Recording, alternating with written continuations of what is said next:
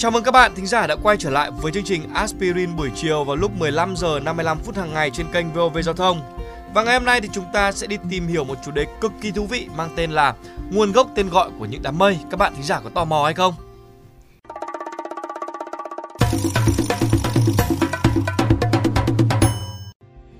Thưa các bạn, vào một buổi tối tháng 12 lạnh giá năm 1802, một thanh niên tên Luck Howard mang theo vẻ mặt tràn đầy hồi hộp đứng trước một nhóm người, thành viên của một câu lạc bộ khoa học ở London, nước Anh.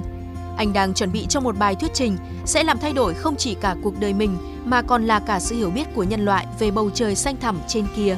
Luke vốn là một dược sĩ, nhưng những ám ảnh về các đám mây và thời tiết từ khi còn nhỏ đã tiếp sức cho anh trở thành một nhà khí tượng học nghiệp dư để theo đuổi đam mê của mình. Và ngay từ bé thì anh có khi đã dành hàng giờ đồng hồ chỉ để nhìn chằm chằm ra ngoài cửa sổ lớp học, quan sát những đám mây trôi qua. Và cũng giống như những người khác tại thời điểm đó, cậu bé cũng chẳng biết mây hình thành như thế nào, tại sao chúng lại ở trên cao như vậy. Nhưng anh thích quan sát chúng, ngắm nhìn sự biến đổi vô tận của chúng. Vì thế mà anh không quá chú ý đến những bài học ở trường, nhưng may thay cho tương lai của nhà khí tượng học thế giới, anh quyết định học thật tốt bộ môn tiếng Latin. So với các ngành khoa học tự nhiên khác thì khí tượng học, nghiên cứu về thời tiết là một ngành phát triển muộn, chủ yếu là do thời tiết quá khó nắm bắt. Bạn không thể chỉ chụp ảnh một mảnh cầu vồng hay là một phần đám mây để làm tư liệu cho việc nghiên cứu được. Tất nhiên bạn có thể thu thập nước mưa trong các thùng chứa đã được hiệu chuẩn, được xác định lấy làm chuẩn, nhưng cuối cùng thì tất cả những gì bạn nhận được cũng chỉ là những số nước. Để hiểu được các đám mây đòi hỏi một cách tiếp cận khác, đây chính là nơi ý tưởng của Luke bắt đầu. Nhận thức đơn giản của anh dựa trên nhiều năm quan sát các đám mây. Các đám mây về cơ bản có rất nhiều hình dạng riêng lẻ, nhưng tự chung lại thì có vài dạng cơ bản. Trên thực tế, tất cả đám mây đều thuộc một trong ba loại nguyên tắc mà Luke đã đặt tên cho chúng. Đầu tiên đó chính là cirrus, tiếng Latin có nghĩa là sợi tóc, tiếng Việt gọi là mây ti. Simulus, tiếng Latin có nghĩa là tích đống, chất đống, tiếng Việt gọi là mây tích. Và cuối cùng, stratus, tiếng Latin có nghĩa là tầng lớp, tiếng Việt gọi là mây tầng. Nhưng đây chưa phải là phần thông minh nhất. Các đám mây luôn liên tục thay đổi, hợp nhất, tăng lên, giảm đi và lan rộng khắp bầu khí quyển, hiếm khi duy trì hình dạng nhất định trong hơn một vài phút. Luke nhận ra rằng bất kỳ hệ thống đặt tên thành công nào cũng phải đáp ứng được bản chất bất ổn cốt yếu này. Vì vậy, ngoài ba loại mây chính đã liệt kê, anh còn giới thiệu thêm một loại các hình trung gian và các phức hợp một cách để bao quát các quy tắc chuyển đổi xảy ra giữa các đám mây.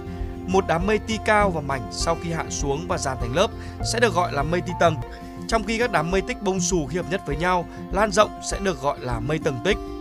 Luke đã xác định được 7 loại mây, sau này thành 10 loại. Loại mây thứ 9 là chỉ những đám mây tích điện trên cao chót vót. Có lẽ đây là lý do tại sao người ta hay nói ở trên 9 tầng mây có nghĩa là ở trên đỉnh cao của thế giới. Sự phân loại của Luke Howard đã ta là một tác động to lớn đến quốc tế lúc bấy giờ. Nhà thơ, nhà khoa học người Đức Johann Wolfgang von Goethe đã viết hẳn một loạt thơ ca ngợi những đám mây của Luke. Chúng kết thúc bằng những dòng thơ đầy ấn tượng như sau. Khi mây bay lên, gấp mình phân tán và rơi xuống, hãy để thế giới nghĩ về bạn, người đã chỉ dạy tất cả. Percy Shelley, nhà thơ nhà triết học người Anh, một trong nhà thơ lớn nhất của thế kỷ 19, cũng đã viết một bài thơ mang tên Những đám mây, trong đó lần lượt nhắc đến cả 7 loại mây của Luke. Những phản ứng ấn tượng nhất đối với việc những đám mây được đặt tên có lẽ chính là họa sĩ John Constable. Là một họa sĩ phong cảnh người Anh theo phong cách lãng mạn truyền thống, ông đã dành đến tận hai mùa hè ở công viên trên đỉnh đồi Hampstead High chỉ để vẽ lại những đám mây ngoài trời. Một khi chúng được đặt tên và phân loại thì các đám mây trở nên dễ hiểu hơn nhiều. Ví dụ như là việc quan sát những dấu hiệu hữu hình trong quá trình vận động vô hình của bầu khí quyển. Những đám mây giống như viết trên một quyển nhật ký trên bầu trời, cho phép chúng ta hiểu biết hơn về các mô hình tuần hoàn của thời tiết và khí hậu. Có lẽ bước đột phá quan trọng nhất trong việc tìm hiểu các đám mây là việc nhận ra rằng chúng cũng tuân theo một quy luật vật lý giống như mọi thứ khác trên trái đất.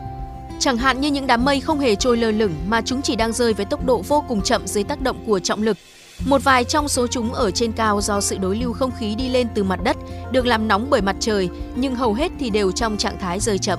Năm 420 trước công nguyên, nhà biên kịch người Hy Lạp Aristophanes đã viết rằng mây là nữ thần bảo trợ cho những con người hay nghĩ vẩn vơ. Và thực sự thì những môn học, những nghiên cứu về mây vẫn là môn khoa học của những kẻ mơ mộng, được sáng lập bởi một chàng trai trẻ có sở thích ngắm nhìn bầu trời bên ngoài cung cửa sổ. Các bạn nghĩ sao về chủ đề lần này của chương trình Aspirin buổi chiều?